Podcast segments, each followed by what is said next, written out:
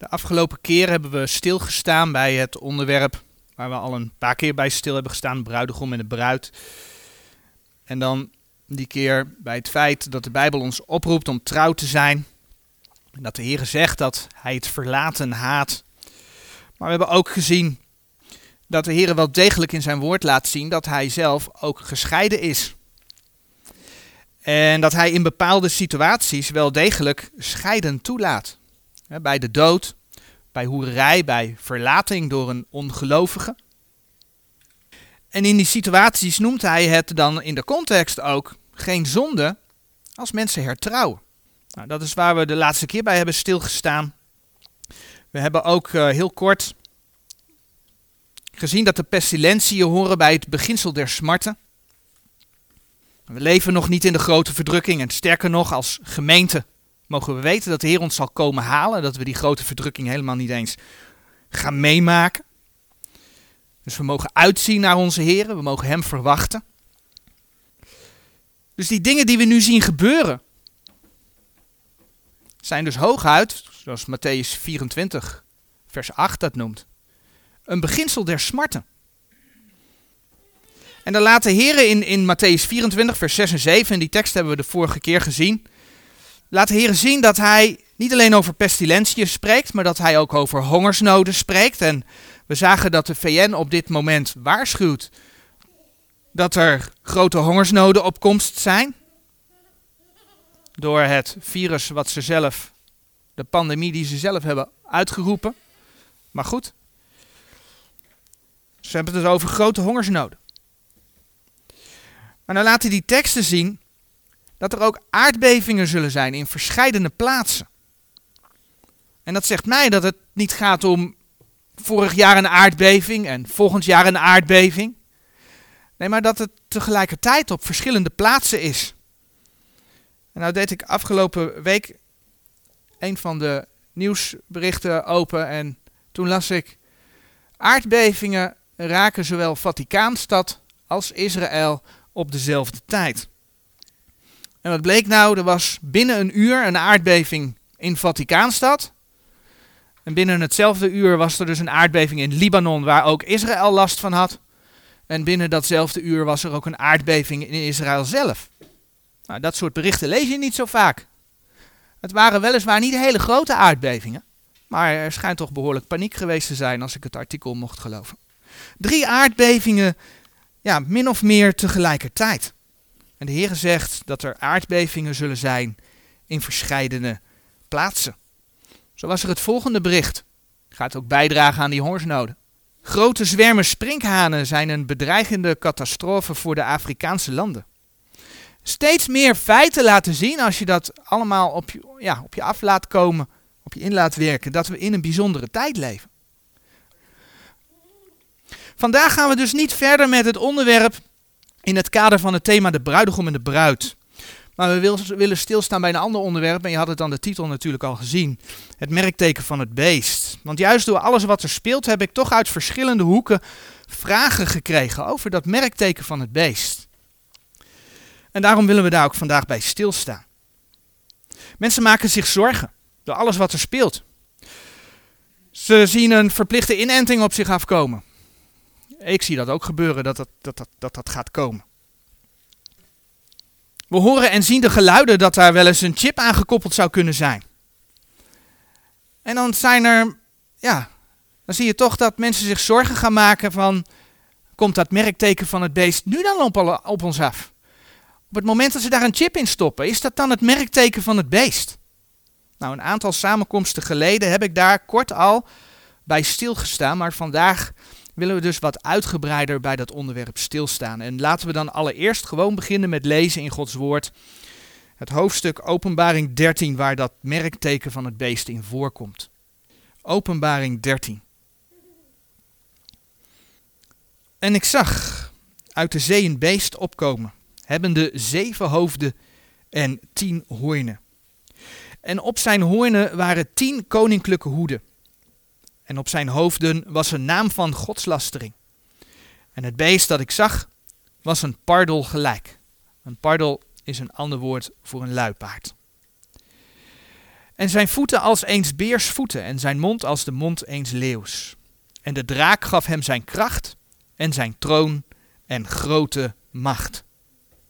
En ik zag een van zijn hoofden als tot de dood gewond, en zijn dodelijke wond werd genezen. En de gehele aarde verwonderde zich achter het beest. En zij aanbaden de draak, die het beest macht gegeven had. En zij aanbaden het beest, zeggende, wie is dit beest gelijk? Wie kan krijg voeren tegen hetzelfde? En hetzelfde werd een mond gegeven, om grote dingen en godslasteringen te spreken. En hetzelfde werd macht gegeven om zulks te doen 42 maanden. En het opende zijn mond tot lastering tegen God, om zijn naam te lasteren en zijn tabernakel en die in de hemel wonen. En hetzelfde werd macht gegeven om de heilige krijg aan te doen en om die te overwinnen. En hetzelfde werd macht gegeven over alle geslacht en taal en volk. En alle die op de aarde wonen zullen hetzelfde aanbidden, welke namen niet zijn geschreven in het boek des levens des lams, dat geslacht is, en uh, van de grondlegging der wereld. Indien iemand oren heeft, die horen. Indien iemand in de gevangenis leidt, die gaat zelf in de gevangenis. Indien iemand met het zwaard zal doden, die moet zelf met het zwaard gedood worden. Hier is de leidzaamheid en het geloof der heiligen. En ik zag een ander beest uit de aarde opkomen. En het had twee hoornen, des lams hoornen gelijk. En het sprak als de draak. En het oefent al de macht van het eerste beest in tegenwoordigheid van hetzelfde. En het maakt dat de aarde en die daarin wonen het eerste beest aanbidden, welks dodelijke wond genezen was. En het doet grote tekenen, zodat het ook vuur uit de hemel doet afkomen op de aarde voor de mensen. En verleidt degenen die op de aarde wonen, door de tekenen die aan hetzelfde te doen gegeven zijn, in de tegenwoordigheid van het beest. Zeggende tot degenen die op de aarde wonen dat zij voor het beest, dat de wond des zwaards had en weder leefde, een beeld zouden maken. En hetzelfde werd macht gegeven, om het beeld van het beest een geest te geven, opdat het beeld van het beest ook zou spreken en maken dat alle die het beeld van het beest niet zouden aanbidden, gedood zouden worden. En het maakte dat het aan alle kleine en grote en rijke en arme en vrije en dienstknechten een merkteken geeft aan hun rechterhand of aan hun voorhoofden. En dat niemand mag kopen of verkopen dan die dat merkteken heeft, of de naam van het beest of het getal zijns naams. Hier is de wijsheid. Die het verstand heeft, rekenen het getal van het beest. Want het is een getal eens mensen. En zijn getal is 666. Voordat we gaan kijken naar dat merkteken van het beest, is het goed om toch eerst ook bij die antichrist zelf stil te staan. In dit gedeelte is namelijk sprake van de draak, maar ook van het eerste beest en van het tweede beest. En wat we hier zien, zoals de Heer een drie-eenheid is, hè, we kennen God de Vader, we kennen God de Zoon en we kennen God de Heilige Geest. Zo zien we dat er ook een onheilige drie-eenheid is. De draak, de antichrist en de valse profeet. De draak, dat is de duivel. Kijk maar in Openbaring 12, vers 9. In Openbaring 12, vers 9, daar lees je: En de grote draak is geworpen, namelijk de oude slang, welke genaamd wordt de duivel en Satanas, die de gehele wereld verleidt. Hij is, zeg ik, geworpen op de aarde, en zijn engelen zijn met hem geworpen. Dus in die grote verdrukking komt de duivel op de aarde. Hij wordt letterlijk op de aarde geworpen. Maar deze draak, deze duivel, die geeft het eerste beest, het beest uit de zee, zijn kracht en zijn troon en zijn macht. Dat lazen we in Openbaring 13, vers 2. Dit eerste beest, het beest uit de zee, dat is de antichrist. Zo kun je in uh, 2 Thessalonicense 2 vers 4 lezen. En hou de hand bij openbaring 13, want daar komen we iedere keer weer terug. 2 Thessalonicense 2 vers 4. Daar wordt over de antichrist geschreven. dat hij zich tegenstelt en verheft boven al wat God genaamd of als God geëerd wordt, alzo dat hij in de tempel Gods als een God zal zitten, zichzelf vertonende dat hij God is. De antichrist zal zich als God laten vereren. En dat hij zich daarmee tegen God stelt, dat lezen we bijvoorbeeld ook al in de profeet Daniel. In Daniel 11, vers 36.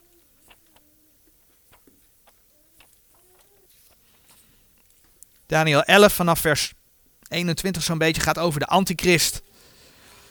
En dan lezen we in het 36e vers.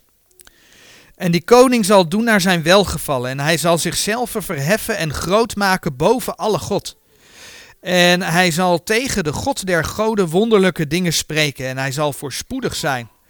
Totdat de gramschap voleind zij, want het is vastelijk besloten, het zal geschieden. En dat is wat we in Openbaring 13, vers 5 en 6 gelezen hebben. En want daar lezen we dat dat beest uit de zee een mond gegeven werd om grote dingen en godslasteringen te spreken. En hetzelfde werd macht gegeven om zulks te doen, 42 maanden.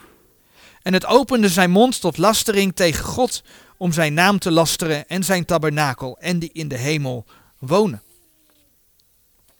Dat is dus het eerste beest, dat beest uit de zee. Maar dan hebben we ook nog het beest uit de aarde. Het is niet zo dat het beest uit de aarde het beest uit de zee opvolgt. Nee, ze zullen er tegelijkertijd zijn. Dat blijkt bijvoorbeeld uit Openbaring 13, vers 12. daar hebben we gelezen. En het oefent al de macht van het eerste beest in tegenwoordigheid van hetzelfde. En het maakt dat de aarde en die daarin wonen het eerste beest aanbidden, welks dodelijke wond genezen was. Dat beest uit de aarde maakt dus dat de mensen dat beest uit de zee de antichrist aanbidden zullen. Het doet grote tekenen. Het kan zelfs, openbaring 13 vers 13, het vuur van de hemel roepen. En het maakt, hebben we gelezen, dat de mensen een beeld gaan maken. Een beeld gaan maken voor de antichrist. En het kan dat beeld zelfs een geest geven, zodat het gaat spreken. Dat beeld zal dus tot leven komen. Allemaal macht die de antichrist, ja, waar die over beschikt. Wat God toestaat. En dan maakt dat beest uit de aarde, die maakt dat een ieder die dat beeld niet aanbidt, dat die wordt gedood. Dat lezen we in Openbaring 13, vers 15. Nou, dat tweede beest, dat beest uit de aarde, dat wordt ook wel de valse profeet genoemd. Nou, waar blijkt dat uit? Dat kun je bijvoorbeeld lezen in Openbaring 19, vers 20. Openbaring 19, vers 20. En dan lezen we: En het beest werd gegrepen, en met hetzelfde de valse profeet, die de tekenen in de tegenwoordigheid van hetzelfde gedaan had, door welke hij verleid had die het merkteken van het beest ontvangen hadden, en die deszelfs beeld aanbaden. Deze twee zijn levend geworpen in de poel des vuurs, die met zilver brandt. Nou, uit wat we gelezen hebben kun je de conclusie trekken dat de valse profeet gelijk is aan het beest uit de aarde van Openbaring 13. Er is dus sprake van twee beesten. De ene is de antichrist en de andere is de valse profeet. Nou, in die laatste tekst in Openbaring 19 zien we in elk geval hoe het met die beesten afloopt. Nu is het heel goed om te beseffen dat die antichrist een mens zal zijn. Het is niet zomaar een macht. Nee, het zal een mens zijn. Een mens waarin de duivel ingetrokken is, om het maar zo te zeggen. Een tekst, 1 Johannes 2 vers 18, hij staat hier op de dia. Die spreekt over de antichrist en vele antichristen. Ik lees de tekst even voor. Kinderkens, het is de laatste uren en gelijk gij gehoord hebt dat de antichrist komt, zo zijn ook nu vele antichristen geworden, waaruit wij kennen dat het de laatste uren is. We zien dus dat er wel degelijk vele antichristen zijn. De antichristelijke geest is ook nu op deze wereld aanwezig. Maar er moet dus nog een de antichrist komen. En dat zal een persoon zijn en dat blijkt uit diverse schriftgedeelten. Daar waar bijvoorbeeld in Daniel 2 en 7 de wereldrijken beschreven worden. In Daniel 2 door de verschillende delen in dat beeld uit de droom van Nebukadnezar. En in uh, Daniel 7 door verschillende dieren. Daar zien we dat die, die, die, die, die delen en die dieren beschreven worden aan de ene kant als koninkrijken, maar aan de andere kant wel degelijk ook als koningen. Als je bijvoorbeeld in Daniel 7, vers 23 kijkt, dan zie je dat de, vier dieren, waar Daniel 7 over spreekt, beschreven worden als koninkrijken. Maar kijk wat er in Daniel 7, vers 17 geschreven staat. Daniel 7, vers 17. In Daniel 7, vers 17, daar lezen we: Deze grote dieren die vier zijn, zijn vier koningen, die uit de aarde opstaan zullen. Dus het gaat in de eerste plaats om koningen. En koningen hebben een koninkrijk. Vandaar dat er dus zowel over koningen als over koninkrijken gesproken worden. Maar die beesten staan voor koningen. Dus dat laatste beest, ook in Daniel 7, wat voor het antichristelijk rijk staat, gaat ook over de antichrist als koning. De antichrist zal dus een koning zijn. Een mens. Nou, en wat ik zojuist oversloeg, toen we een opsomming maakte over wat de valse profeet ook allemaal deed, zal doen, is dat het iedereen een merkteken geeft. Dat staat in Openbaring 13, vers 16. Een merkteken aan hun rechterhand of aan hun voorhoofd. En van dat merkteken staat in Openbaring 13, vers 18. Openbaring 13, vers 18 het volgende geschreven. Hier is de wijsheid die het verstand heeft, rekenen het getal van het beest, want is, het is een getal eens mensen. En zijn getal is 666. Het gaat dus om het getal eens mensen, oftewel het getal van een mens. Opnieuw blijkt daaruit dat de antichrist wel degelijk een mens zal zijn.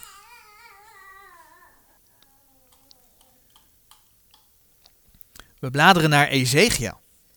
Ezekiel schrijft ook over de antichrist. En in Ezekiel 21, vanaf vers 25, lezen we een drietal versen. Waaruit je meteen kunt opmaken dat het over de antichrist gaat. Ezekiel 21 vanaf vers 25. En gij, o onheilig, goddeloos vorst van Israël, wiens dag komen zal ten tijde der uiterste ongerechtigheid. Alzo zegt de Heere Heere, doe die hoed weg en hef die kroon af, deze zal dezelfde niet wezen. Ik zal verhogen dien die nederig is en vernederen dien die hoog is. Ik zal die kroon omgekeerd, omgekeerd, omgekeerd stellen. Om het maar even duidelijk te maken wat de Heer met die antichrist gaat doen. Ja, zij zal niet zijn, totdat hij komen die daartoe recht heeft en dien ik dat geven zal. Vlak voordat de Heer Jezus terugkomt, komt er dus een andere vorst. En hoe wordt die vorst hier genoemd? In Ezekiel 21, vers 25. Een onheilig, goddeloos vorst van Israël. Hij zal dus een mens, een koning, een koning van Israël zijn. Maar en dan bladeren we verder terug naar Jezaja. Jezaja 10 maakt duidelijk dat de antichrist niet puur en alleen maar joods zal zijn. Want in Jezaja 10 vers 5, daar wordt gesproken over de Assyriër. In Jezaja 10 vers 5, daar lezen we, Wee de Assyriër die de roede mijn torens is. Wee de Assyriër die de roede mijn torens is en mijn grimmigheid is een stok in hun hand. Gods toren zal in de grote verdrukking over de aarde gaan. Dat lees je in diverse plaatsen in openbaring, bijvoorbeeld ook in openbaring 15 vers 1. En dat dit vers niet alleen over Israëls geschiedenis gaat, want Israël had in het verleden ook al strijd met Assyrië. Maar dat het inderdaad ook toekomst is en over de grote verdrukking gaat, blijkt bijvoorbeeld uit de versen Jezaja 10, vers 20 tot en met 27, daar gaat het over de bekering van Israël aan het eind van de grote verdrukking. En met die bekering van Israël vindt de antichrist zijn einde. En dat klopt allemaal als je het gaat plaatsen in het kader van Joel 2, Als je het gaat plaatsen in het kader van Openbaring 19. En zo zou je daar ook nog Micha 5 vers 4 bij op kunnen zoeken. De antichrist is een onheilig, goddeloos vorst van Israël, maar heeft blijkbaar ook nog zijn wortels in Assyrië.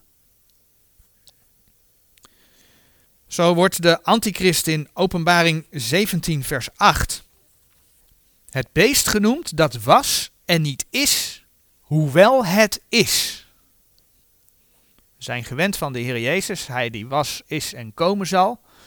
Maar van de antichrist staat dus geschreven, het beest dat was en niet is, hoewel het is.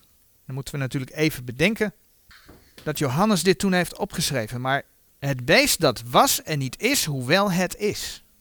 En dan staat er ook nog in dat vers 8, het zal opkomen uit de grond. Het beest komt uit de afgrond. Nou, in Openbaring 9 kun je lezen, en dat zijn dan niet die sprinkhanen die nu over de aarde trekken in Afrika. Dat zijn gewoon, gewoon insecten. Maar in Openbaring 9 wordt over een demonische vorm van sprinkhanen geschreven. En als je die beschrijving gaat lezen, dan, uh, dan zie je dat ook wel. Maar die, die, die sprinkhanen hebben een koning over zich. En die koning wordt de verderver genoemd. Apollyon is een van zijn namen. Betekent verderver. Als we dan bedenken dat de antichrist de titels de mens der zonde, de zoon des verderfs krijgt, in 2 Thessalonicense 2 vers 3. En dat de Heer Jezus Judas Iscariot in Johannes 17 vers 12 zoon der verderfenis noemt, terwijl de Heer Jezus hem ook in Johannes 6 een duivel noemt, Johannes 6 vers 70 en 71, dan ga je iets zien van het feit dat het beest dat was en niet is, Judas is gestorven, maar hij is er wel, hoewel hij is, want hij zit in de afgrond, dat het Judas is die terug gaat komen. En ik ga daar nu niet heel uitgebreid op in.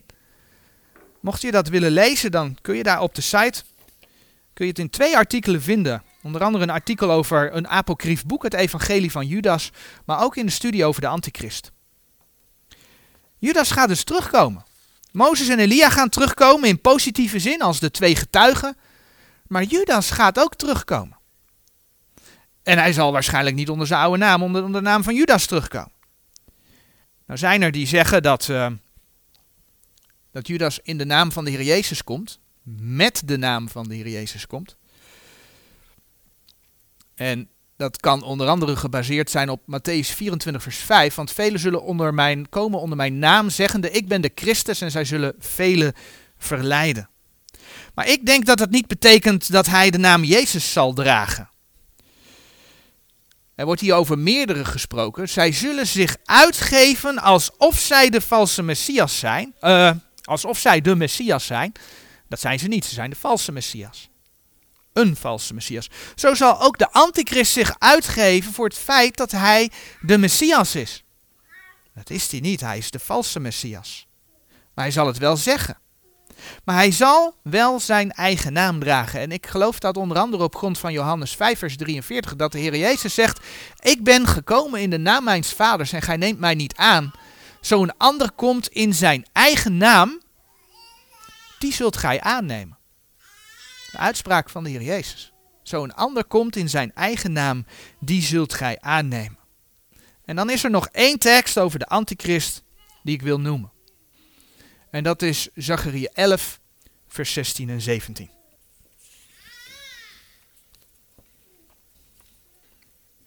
Dat gedeelte gaat niet over de goede herder, dat gedeelte gaat over de nietige herder. En we lezen daar in vers 16, Zachariah 11, vers 16. Want zie, ik zal een herder verwekken in dit land. Wat gereed is om afgesneden te worden, zal hij niet bezoeken. Het jonge zal hij niet zoeken, en het verbrokene zal hij niet helen. En het stilstaande zal hij niet dragen. Maar het vlees van het vette zal hij eten, en derzelver klauwen zal, zal hij verscheuren. Wee de nietige herder, de verlater der kudde. Het zwaard zal over zijn arm zijn en over zijn rechteroog. Zijn arm zal ten ene male verdorren en zijn rechteroog zal ten ene male donker worden. Wat we hier lezen sluit aan bij wat we in Openbaring 13 vers 3 gezien hebben. In Openbaring 13, vers 3. Ik lees het vers nog een keer. En ik zag een van zijn hoofden als tot de dood gewond. En zijn dodelijke wond werd genezen. En de gehele aarde verwonderde zich achter het beest. Die antichrist die raakt dodelijk verwond.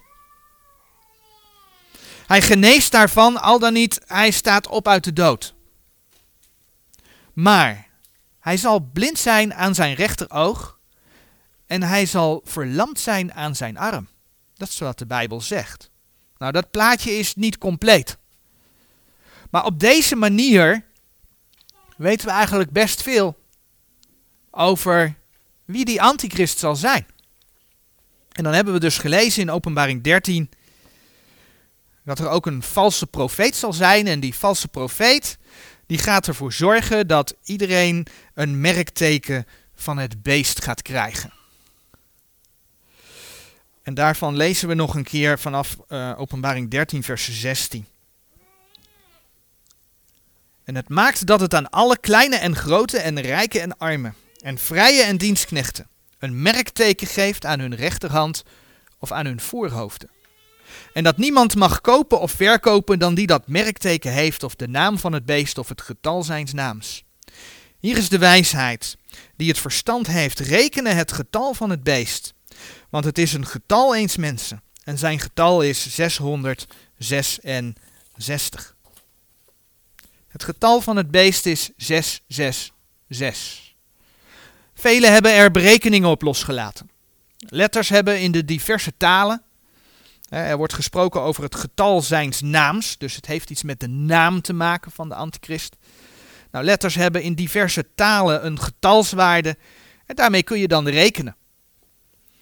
Het eerste woord, Latijn is niet zozeer een naam, maar als je dat in het Grieks opschrijft en de letterwaarde optelt, kom je op 666 uit. Datzelfde geldt voor keizer Nero in het Hebreeuws. Datzelfde geldt voor Rome in het Hebreeuws. Datzelfde geldt voor Nimrod, de zoon van Kis. En datzelfde geldt voor bijvoorbeeld Vicarius Filii Dei.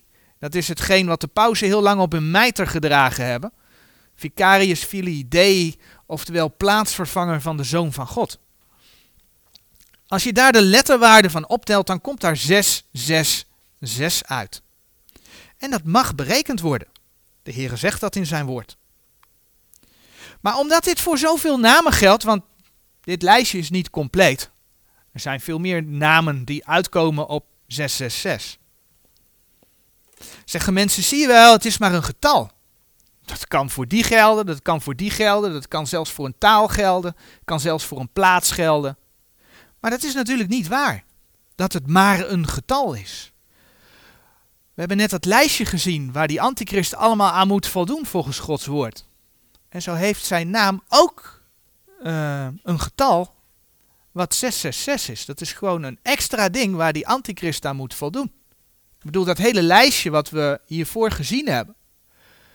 Een koning, een mens, onheilig, goddeloos vorst van Israël, een Assyriër, Judas Iscariot, eigen naam, de nietige herder, blind aan het rechteroog en arm verlamd. Dat kun je niet allemaal plakken op uh, Nero of Nimrod, om maar even een voorbeeld te noemen. Dus het is niet zomaar een getal. En de Heere zegt zelfs in vers 18: Hier is de wijsheid die het verstand heeft, rekenen het getal van het beest. Nou heeft het voor ons op dit moment nog niet zoveel zin, want Antichrist is er niet. Maar wat we in die teksten in Openbaring 13 zien, is dat het merkteken ook samengaat met aanbidding van het beest met aanbidding van het beeld van het beest. In Openbaring 13, vers 15, daar lees je dat het beeld van het beest aanbeden moet worden, anders zal men gedood worden. Dat staat in vers 15. En vervolgens lees je, en het maakt dat het aan alle een merkteken geeft. Als je hem niet aanbidt, word je gedood, kun je ook zijn merkteken niet krijgen. En dit merkteken zorgt er in de grote verdrukking klaarblijkelijk voor dat mensen kunnen kopen en verkopen. Heb je het niet? Ja, dan kan er dus blijkbaar niet verkocht en gekocht worden. Het logische gevolg is dat een ieder die niet direct gedood wordt, omdat men niet het beeld van het beest wil aanbidden. Misschien dat er mogelijkheden zijn om dat te ontsnappen. Alsnog dus van de honger zal sterven, want je kunt niet kopen of verkopen. Dat is wat de Bijbel laat zien over het merkteken van het beest. En dan leven we in 2020. En in 2020 breekt corona uit. En we zien eigenlijk dat de overheden over niets anders meer kunnen praten dan over de inenting moet er zijn. Want pas dan zouden we veilig zijn. Het gaat zelfs zo ver dat artsen die een medicijn weten tegen corona dat niet mogen gebruiken omdat het niet getest zou zijn. Terwijl het notabene een bekend middel is dat al jaren gebruikt wordt, als ik het goed heb onthouden, tegen malaria. Met andere woorden, de veiligheid van dat middel, als dat al zo lang gebruikt wordt, is gewoon heel goed bekend. Maar de enige oplossing die men lijkt te willen zien is inenten. De hele wereldbevolking inenten. Nieuwsberichten verschijnen, Bill Gates is bezig met de bouw van zeven fabrieken. En de goede man stopt daar al zijn miljoenen in. Of zijn het misschien wel miljarden. En het is zo zielig dat hij er zo neergezet wordt. Door een groepje mensen die daar niet aan willen. Dat is ook wat je in de kranten leest. Maar de hele wereldbevolking moet ingeënt worden terwijl er een medicijn is. Europa heeft het in ieder geval alvast op de agenda gezet dat in 2020, 2022 de Europese bevolking een uh, inentingspaspoort moet hebben. Nu hebben we al eerder stilgestaan bij de drive van Bill Gates om de hele wereldbevolking in te enten. En om zijn, in zijn, over zijn drive om de wereldbevolking ook in aantal naar beneden te krijgen. En nu blijkt Microsoft, daar is dit een, een, een printscreen van, al in 2019 een patent te hebben aangevraagd om het lichaam te koppelen aan het betalingsverkeer. En wat wil het geval? In het patentnummer komen driemaal de 6 voor. Even kijken. 6, 6, 6. Weliswaar afgewisseld door nulletjes. Tevens blijkt Bill Gates iets met een certificaat te willen. Hij wil iets met een certificaat zodat mensen kunnen aantonen dat ze ingeënt zijn. En dat blijkt dan door middel van een soort chip geïmplementeerd te worden. De titel van dat linkerartikel is Bill Gates will use microchip implants to fight coronavirus. Dus Bill Gates die wil um, microchips gebruiken, in, geïmplanteerde microchips gebruiken om het coronavirus te bevechten. Ook is Bill Gates bezig met het onderzoeken van een soort merkteken. Weliswaar onzichtbaar, maar een merkteken dat bij inenting in de huid wordt achtergelaten. En daar gaat dit artikel over. An invisible quantum dot tattoo could be used to ID vaccinated kids. Dus het gaat over een onzichtbaar quantum dot tattoo die gebruikt kan worden om gevaccineerde kinderen een, een ID te geven, een, een ID-nummer, een, een identiteitnummer, daar gaat het om. En zo was er onlangs de Israëlische president, Netanyahu, die stelde dat kinderen een soort sensor geïmplanteerd moesten krijgen om beter afstand te kunnen houden. Ja, en dan rijst de vraag als je al dit soort geruchten, berichten hoort en leest. Um, is dat het merkteken van het beest dat er aankomt. Moet ik er rekening mee houden dat we, als we verplicht ingeënt worden, en daar misschien wel een microchip in zal zitten, dat het dan het merkteken van het beest is? Want als dat zo is, en dan gaan we naar Openbaring 14 toe, dan is dat wel serieuze zaak. Want in Openbaring 14 vanaf vers 9, daar lezen we. Openbaring 14 vanaf vers 9. En een derde engel is hen gevolgd, zeggende met een grote stem: Indien iemand het beest aanbidt en zijn beeld, en ontvangt het merkteken aan zijn voorhoofd of aan zijn hand, die zal ook drinken uit de wijn van de toren Gods, die ongemengd ingeschonken is in de drinkbeker zijn torens, en zal gepijnigd worden met vuur en zilver voor de heilige engelen en voor het lam. En de rook van hun pijniging gaat op in alle eeuwigheid. En zij hebben geen rust, dag en nacht. Die het beest aanbidden en zijn beeld. En zo iemand het merkteken zijns naams ontvangt. Dat is een serieuze zaak. Stel dat men morgen het vaccin zou hebben. Inclusief microchip. Wat dan? Dan is het niet het merkteken van het beest. Punt is dat de Bijbel duidelijk maakt dat de valse profeet het maakt dat aan alle een merkteken gegeven wordt, zonder welke niemand kan kopen of verkopen. En de antichrist, zowel als de valse profeet, zijn op dit moment niet aanwezig. Ja, we hebben dat in Openbaring 13, vers, uh, vers 16 gelezen. En het maakt. En dat gaat over dat beest uit de aarde, de valse profeet, die maakt dat alle een teken krijgen. Maar die is er niet. Dus stel dat er morgen een inenting is, stel dat die compleet met chip is, dan is dat niet het merkteken van het beest. We zagen dat het uh, merkteken van het beest wordt verkregen in combinatie met het aanbidden van het beest of zijn beeld. Dus door de duivel te aanbidden, want dat is wat er gebeurt, door de duivel te aanbidden kan men in de grote verdrukking niet meer gered worden. Dat is wat we in Openbaring 14, vers 9 tot en met 11 gelezen hebben. Het gaat dus om een keuze. En die keuze is vandaag de dag, ja, er zijn ook nu mensen die de duivel aanbidden, maar die hebben daar nog geen merkteken voor gekregen. Dus ja, die keuze is wel te maken, maar niet, niet de keuze in de zin van wel of niet het merkteken nemen. Zover is het nog niet. Wij kunnen op dit moment ten ene male de antichrist nog niet aanbidden. Zelfs de tempel in Jeruzalem waar hij in zal gaan zitten, hè, volgens 2 Thessalonicense 2 vers 4, die staat er nog niet. De voorbereidingen zijn in volle gang, maar de tempel staat er nog niet. De vraag is ook of het merkteken van het beest wel gegeven zal worden door een inenting. Inentingen worden eigenlijk altijd gegeven in de bovenarm, bovenbeen of in de arm. En de Bijbel zegt heel duidelijk dat het merkteken van het beest gegeven wordt, openbaring 13 vers 16, aan de rechterhand of aan het voorhoofd. Dus als het een reguliere inenting is, die in de bovenarm of in de bovenbeen komt, is het niet wat de openbaring beschrijft als het merkteken van het beest. En natuurlijk kan het geven van inentingen met andere methodes wijzigen. Dat, dat besef ik. Dus ik zeg niet dat het nooit een inenting zal zijn. Hè? Het kan wijzigen. Maar vooralsnog is een inenting in de huidige maatschappij geen merkteken van het beest.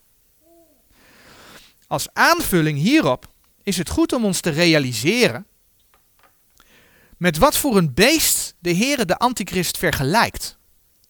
In Openbaring 13, vers 2 lezen we over een pardel. En ik heb al verteld dat dat een luipaard is.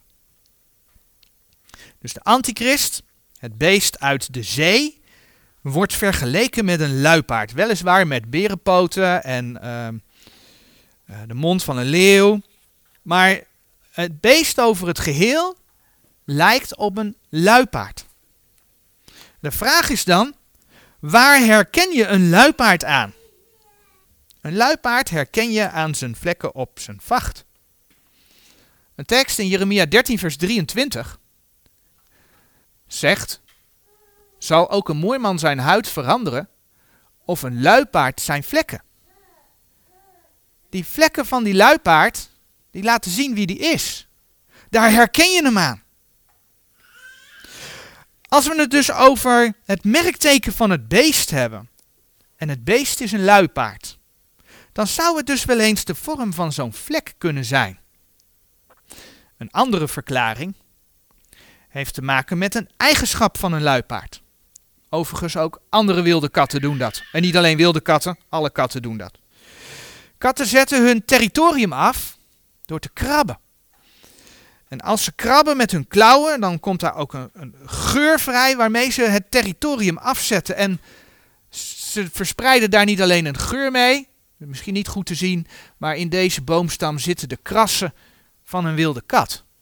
Zij laten dus een merkteken achter. En wat zien we in de Bijbel? Blader maar eens naar Psalm 1. Waar worden mensen in de Bijbel mee vergeleken?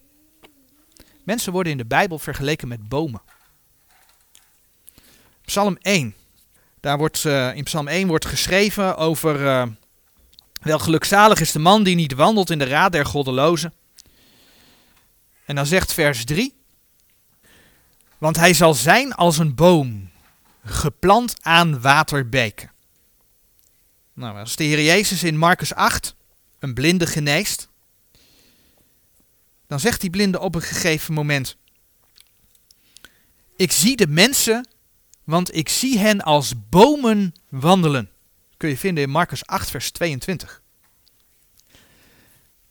Zoals het luipaard de bomen tekent met zijn poten, zo zal de antichrist mensen die hem zullen aanbidden merk tekenen. En als we dan denken aan de manier waarop men nu met micronaalden een quantum dot tattoo wil aanbrengen. Dus men prikt met micronaalden. En er staan er hier vier afgebeeld. Maar ik heb begrepen dat het 16 naalden uh, zijn. Hele kleine naaldjes. Micronaalden. Daar wil men dus een tattoo mee aanbrengen. Dan gaat het er toch wel een beetje op lijken. Zowel het doordringen van de naalden als het patroon wat daardoor met een bepaald licht zichtbaar is op de huid. Want er komen vlekjes dan zichtbaar op de huid. Ik laat een heel klein filmpje zien. Er zit verder geen geluid bij. Maar het laat uh, het een en ander zien. Voordat hij die naaldjes erin gedrukt had, bleef het schermpje helemaal donker. Nu die naaldjes erin gedrukt zijn, zie je dus onder een, een, bepaald licht wat door dat schermpje heen komt, zie je nu dus opeens een lichte vlek. Dat geeft licht, dus een bepaalde, bepaalde straling. En in dat licht zie je al die puntjes in dat dingetje wat dus uh, voor huid even moest doorgaan. Zie je al die puntjes zitten, daar, daar zit, er zit een gevlekte ding op de huid. Dus als ik dat dus zo bekijk, dat de Bijbel spreekt over het merkteken van het beest. En het beest is, beest is een luipaard. Zo'n beest krast, gaat met zijn nagels ergens in. Nou, dat is dus, ja, weet je, 1 plus 1 is bijna 2. In dit geval, denk ik dan. Maar of het merkteken van het beest nu door een inenting of een nieuwe vorm van inenting gegeven wordt of niet voor de gemeente, geldt dat wij dat niet mee gaan maken. We gaan het niet meemaken. De grote verdrukking. En je kunt die teksten in openbaring er allemaal op naslaan. Die laten zien dat als de schalen uitgestort worden, dat dat Gods toren is die over de aarde gaat. Maar je komt het ook in andere versen tegen.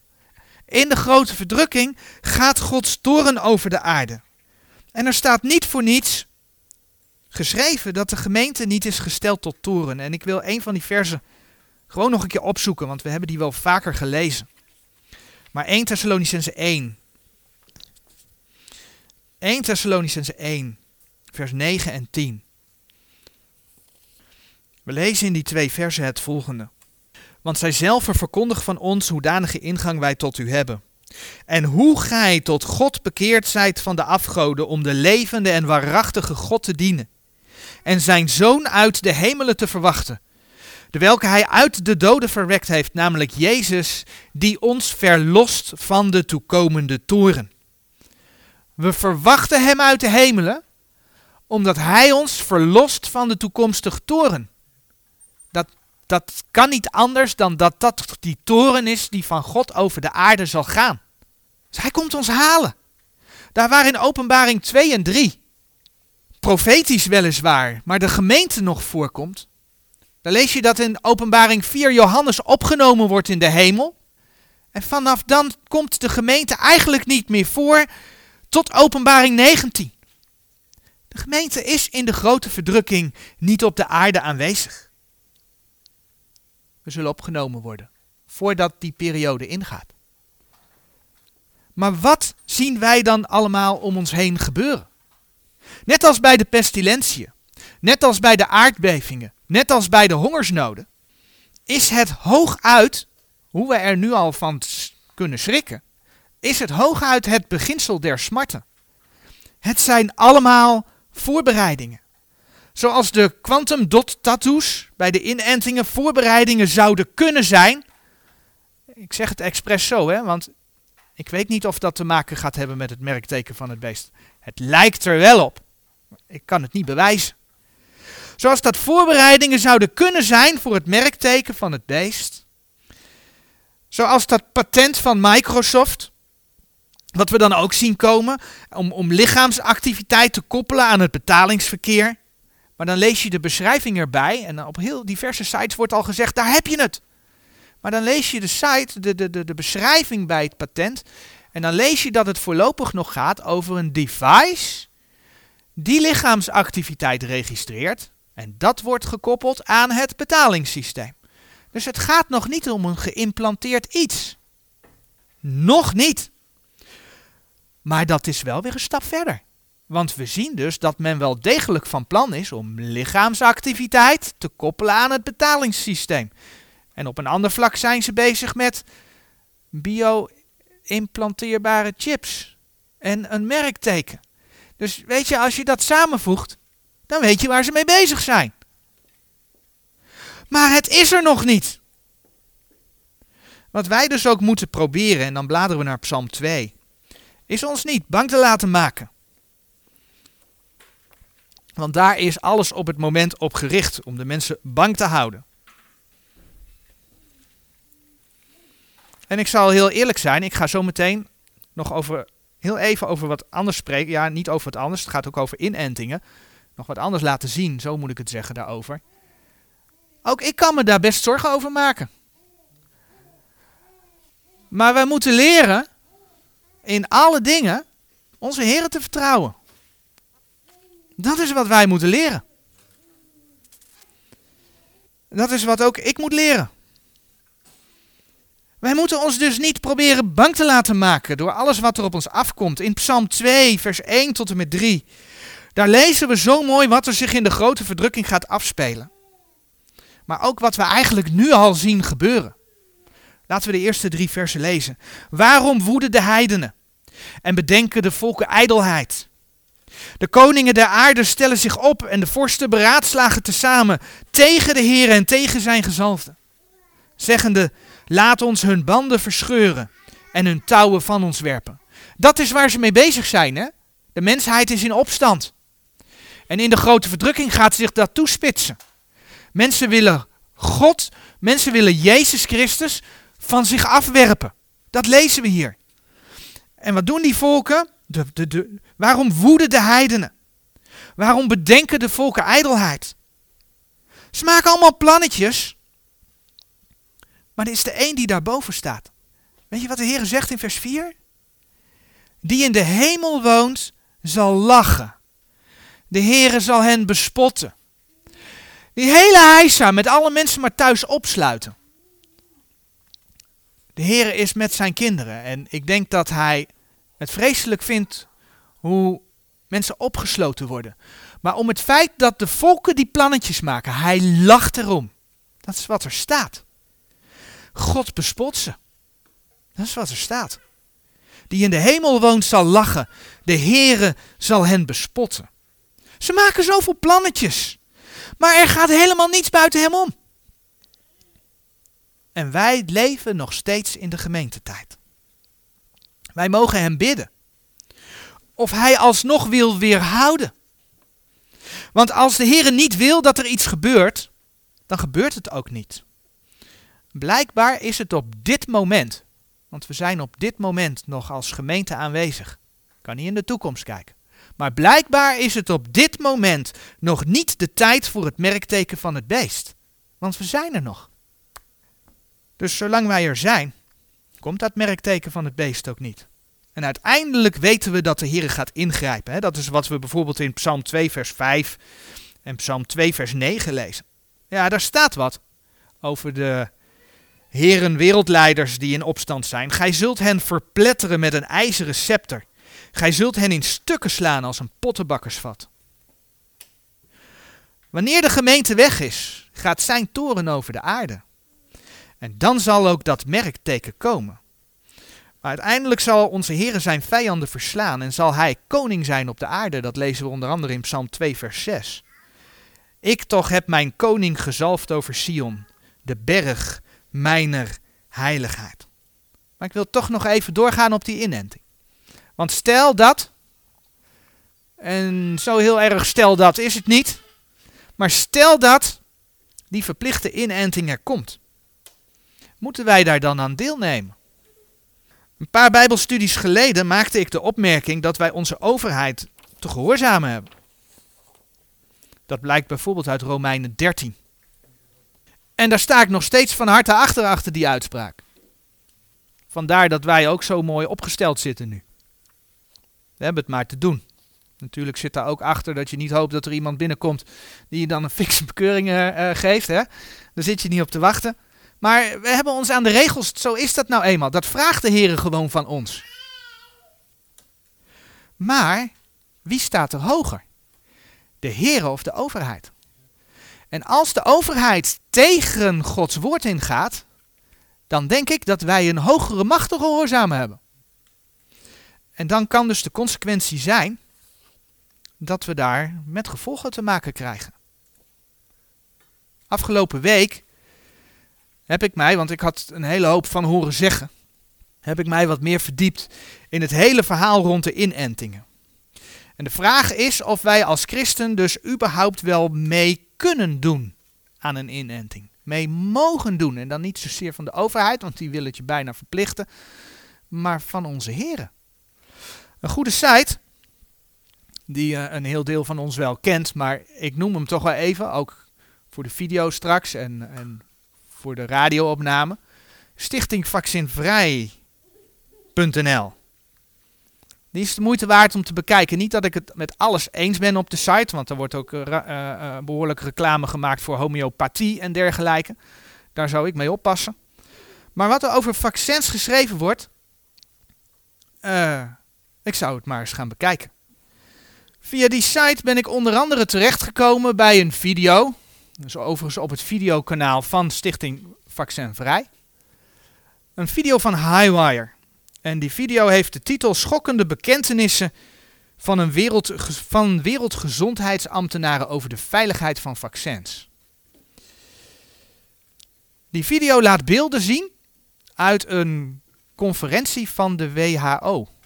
Oftewel, het zijn, wat het net al zegt, het zijn wereldgezondheidsambtenaren op, op het, zeg maar, het hoogste niveau, die daar uitspraken doen over hoe veilig vaccins zijn. En wat ze de mensen altijd willen laten geloven, is dat het goed getest is en dat het veilig is. Dat wordt altijd gezegd. Het is goed getest en het is veilig. Maar die video laat zien dat de hoogste wetenschappers die daar dus mee bezig zijn, erkennen dat het effect van alle stoffen die men in vaccins stopt, nooit getest zijn.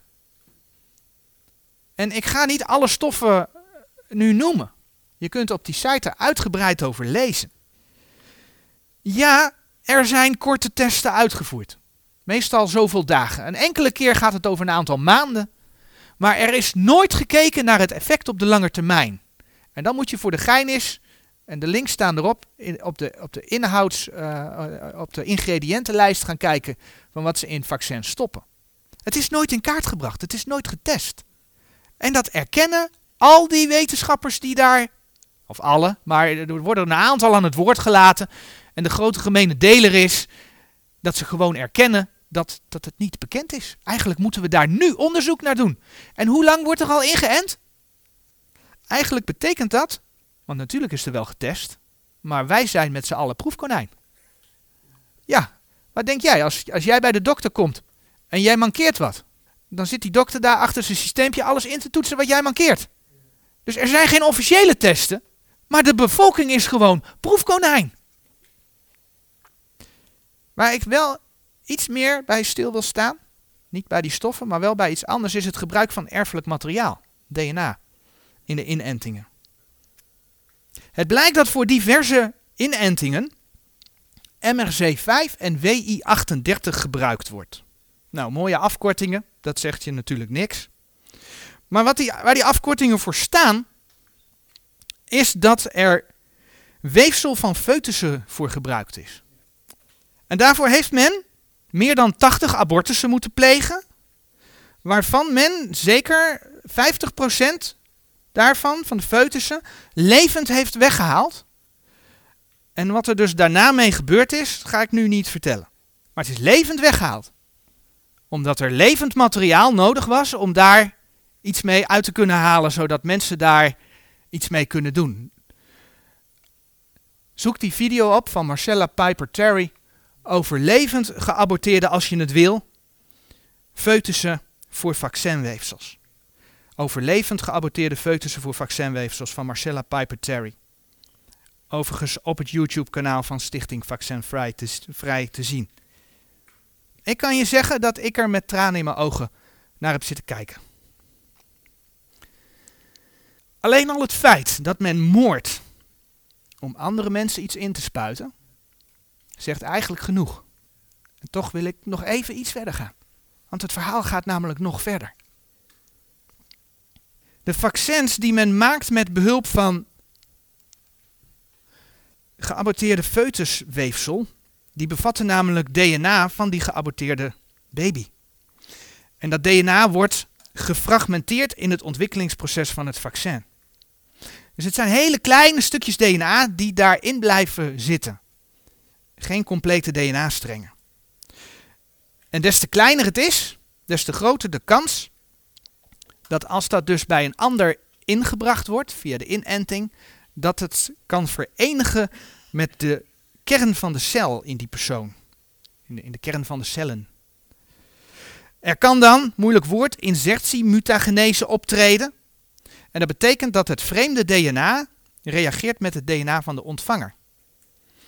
Oftewel, het DNA van de ontvanger verandert. Bij stamceltherapie schijnt dat aangetoond te zijn. Is onderzoek naar gedaan. Maar de arts die deze mevrouw uh, citeert, zeg maar, die is daar ook voor vaccins naar gaan kijken. En daar geldt gewoon hetzelfde voor, want er blijven gewoon resten DNA achter. En het risico is dus dat dat reageert met, met, met, met, het, met, met het eigen DNA. Deze mevrouw geeft aan dat eigenlijk sinds het begin van de inentingen, dat is iets wat niet gezegd mag worden, maar sinds het begin van de inentingen zijn alle soorten kanker bij kinderen juist toegenomen. Nou, en dan heb je het alleen nog over kanker. Ik denk dat je zo door kunt gaan. Maar het gaat nog verder.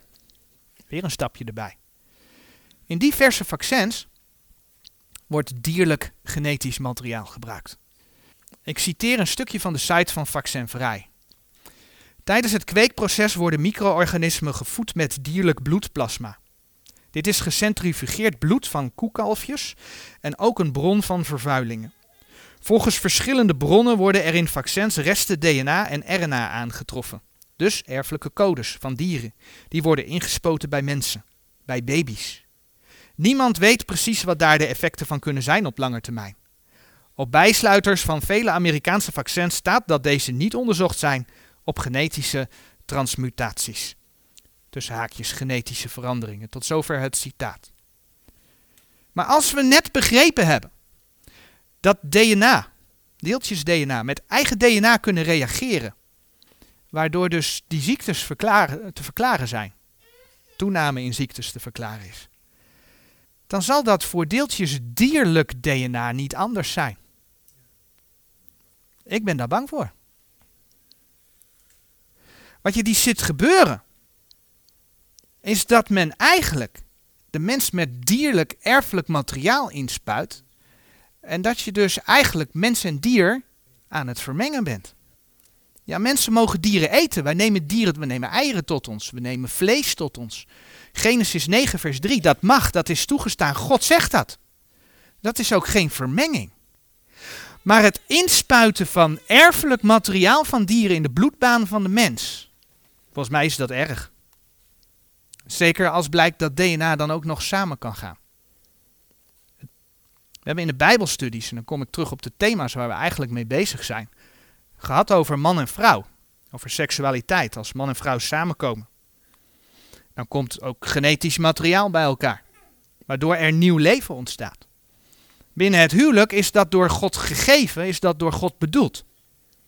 We hebben stilgestaan bij allerlei zaken die de Heer niet wil. Eén ding heb ik daarin niet genoemd. En dat is bestialiteit. Wat is bestialiteit? Bestialiteit is dat mensen dus ja, seks hebben met dieren. En ja, dat, dat gebeurt. En God wil dat niet. Kijk maar in Leviticus 20. Leviticus 20, vers 15 en 16. Leviticus 20, vers 15. Daartoe als een man bij enig vee zal gelegen hebben, hij zal zekerlijk gedood worden. Ook zult gij lieden het beest doden. Alzo wanneer een vrouw tot enig beest genaderd zal zijn om daarmede te doen te hebben, zo zult gij die vrouw en dat beest doden. Zij zullen zekerlijk gedood worden. Hun bloed is op hen.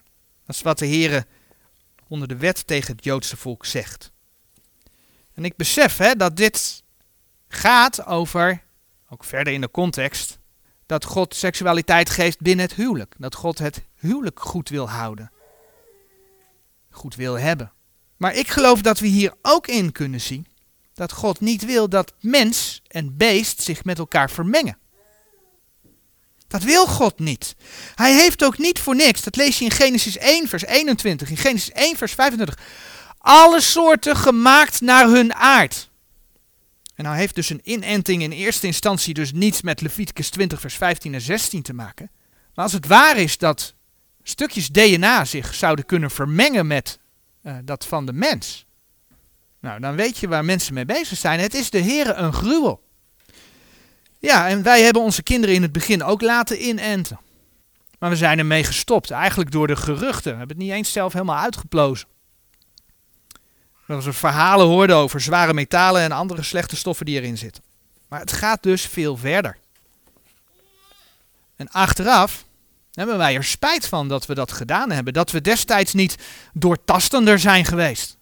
Je hoort verhalen, maar zo zijn wij Nederlanders, hè? Beetje goed van vertrouwen. Nou, we zien vandaag de dag wat dat goede vertrouwen met de overheid doet. Maar dat blijkt ook hierin. We er spijt van dat we niet doortastender geweest zijn. Om uit te zoeken hoe dat nu precies zit. We kunnen de geschiedenis niet terugdraaien. We kunnen wel beleiden. We kunnen de Heer zeggen, dit is gebeurd heren, we wisten het niet. Maar ieder die dit hoort wil ik aanraden om zich erin te verdiepen. En dan even flink verder te kijken dan de site van het RIVM. En dit wetende, met in de gedachte wat er eigenlijk op ons af staat te komen, verplichte inentingen, kan dat dus een, een lastige weg betekenen op het moment dat de overheid inentingen, inenten gaat verplichten. En ja, dan kom je er toch bij dat er nergens in de Bijbel staat dat het hier op aarde makkelijk zal zijn. Eerder dat we ook verdrukking zullen meemaken. En dan mogen wij de Heer dus bidden dat Hij vooralsnog de boosplannen wil weerhouden. Want ik geloof dat God het kan. Alleen ik ben ook realistisch. Ik weet in wat voor tijd we leven. En ik weet dat er dingen moeten gaan gebeuren. Dus wij mogen ook bidden om wijsheid, om kracht, om sterkte, als Hij anders toelaat. En dan moeten we het in de handen van onze Heer neerleggen.